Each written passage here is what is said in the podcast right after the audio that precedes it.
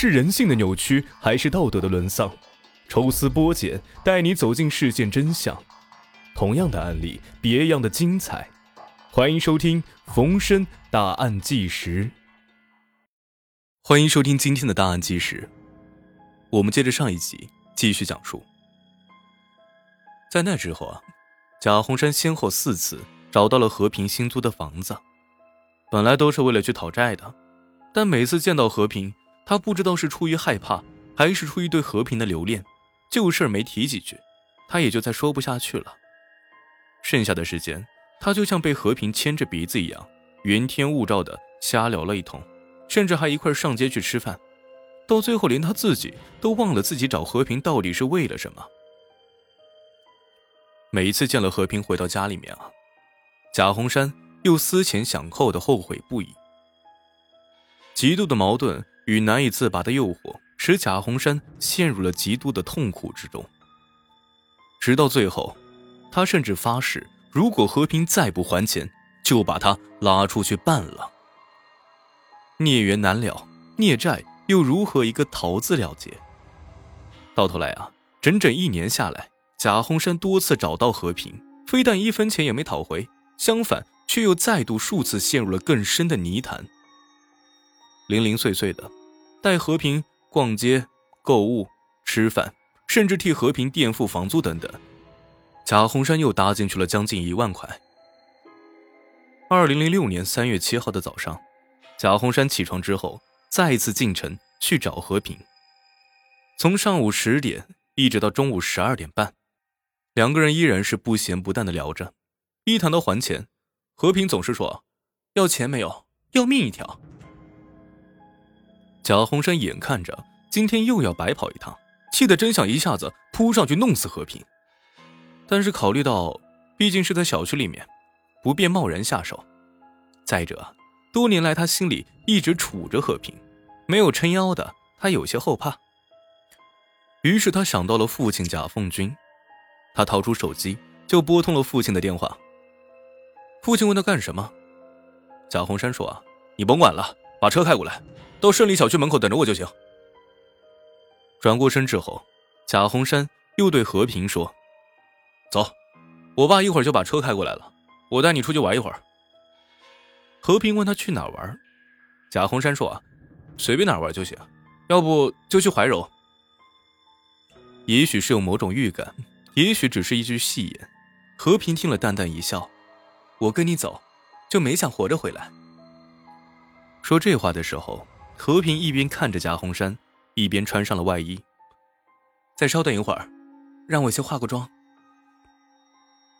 大约半个小时之后，还没等和平化完妆，贾洪山便接到了父亲贾凤军的电话，说车已经开过来了。两个人就这样下了楼，坐进了贾家那辆破旧的面包车里。贾凤军问儿子，干啥去啊？贾洪山答道，您甭管了，往前开啊，这儿不方便说话。父亲贾凤军似乎已经是明白了儿子的意思，也就没再问去哪里，便径直的往前开。经过了一个十字路口，父亲左拐右拐的往城外开了过去。一路之上啊，贾洪山坐在后排继续问和平还钱的事儿，两个人越吵越凶，但是和平始终都没有说还钱。大约开出了城外三里多地，贾凤军把车停下，先下了车。父亲问儿子，到底干啥去啊？有父亲在身边，贾洪山似乎是说话也硬气了许多。他对父亲说，他把咱家毁成这样，骗了我的感情，还骗了咱家的钱，我得管他要回来。贾凤军转身对车上的和平说，别的我就不提了，可那个联通手机的事啊，你明明在派出所说了四天之内就去交，你咋不交呢？和平一言不发。贾凤军接着说，你知道吧，那可是七八千块呢，手机是你骗我儿子给你买的，可总不能你打电话再让我们家交费，还吃官司，你心怎么那么狠呢？和平还是装作没听见，低头不语。贾洪山一下子火了，我告诉你，包括那手机的钱，还有我上班时挣的工资，都让你给花了，你必须全部给我还过来。和平抬起头来，我没钱，再说那钱你也花了，吃饭的时候你也去了。也许是贾凤军感到就这样吵下去断然不会有什么结果，于是便阻止了儿子贾洪山。他压低了声音对和平说，你说没钱，那好，你说什么时候能给我，再信你一次，一年之内能不能给？和平回答说，我现在也不上班，没钱。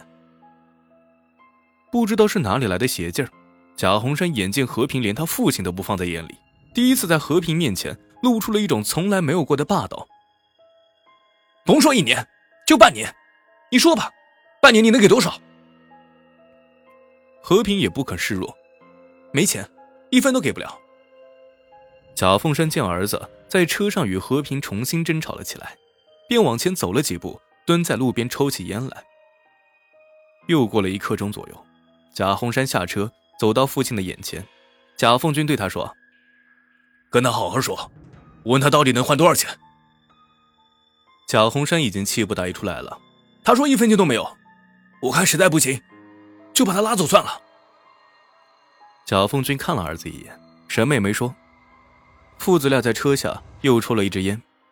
贾洪山对父亲说，一会儿找个壶去加油站打点汽油，要是没壶了就去商店买一个。贾凤军没有应声，两个人便上车继续往北开。一个小时之后，车开进了密云区境内。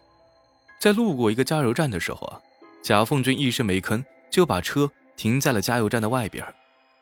他从后座上面取出了一个空的机油壶，独自向加油站走过去。几分钟之后，提着一壶汽油重新上了车。就在这个时候，和平的手机响了，他正想去接，却被贾洪山一把抢过去关掉了。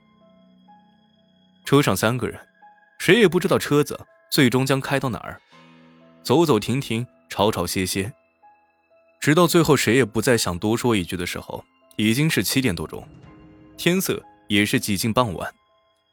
贾洪山向车外面看了看，对父亲说，别过前面那个桥，往左开下河套。就这样，面包车离开公路，颠簸着向河套深处开过去，最终停在一个沙石坑的面前。早就有了思想准备的贾洪山手里拿着一块擦车布，首先跳下了车。他让和平也下车，等到和平走下车站到他面前的时候，贾洪山对和平说，你到底还不还钱？我没钱。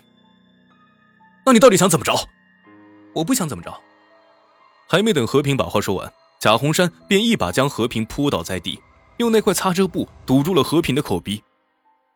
和平啊了一声，两只胳膊还想挣扎，被赶过来的贾凤军用脚死死地踩住。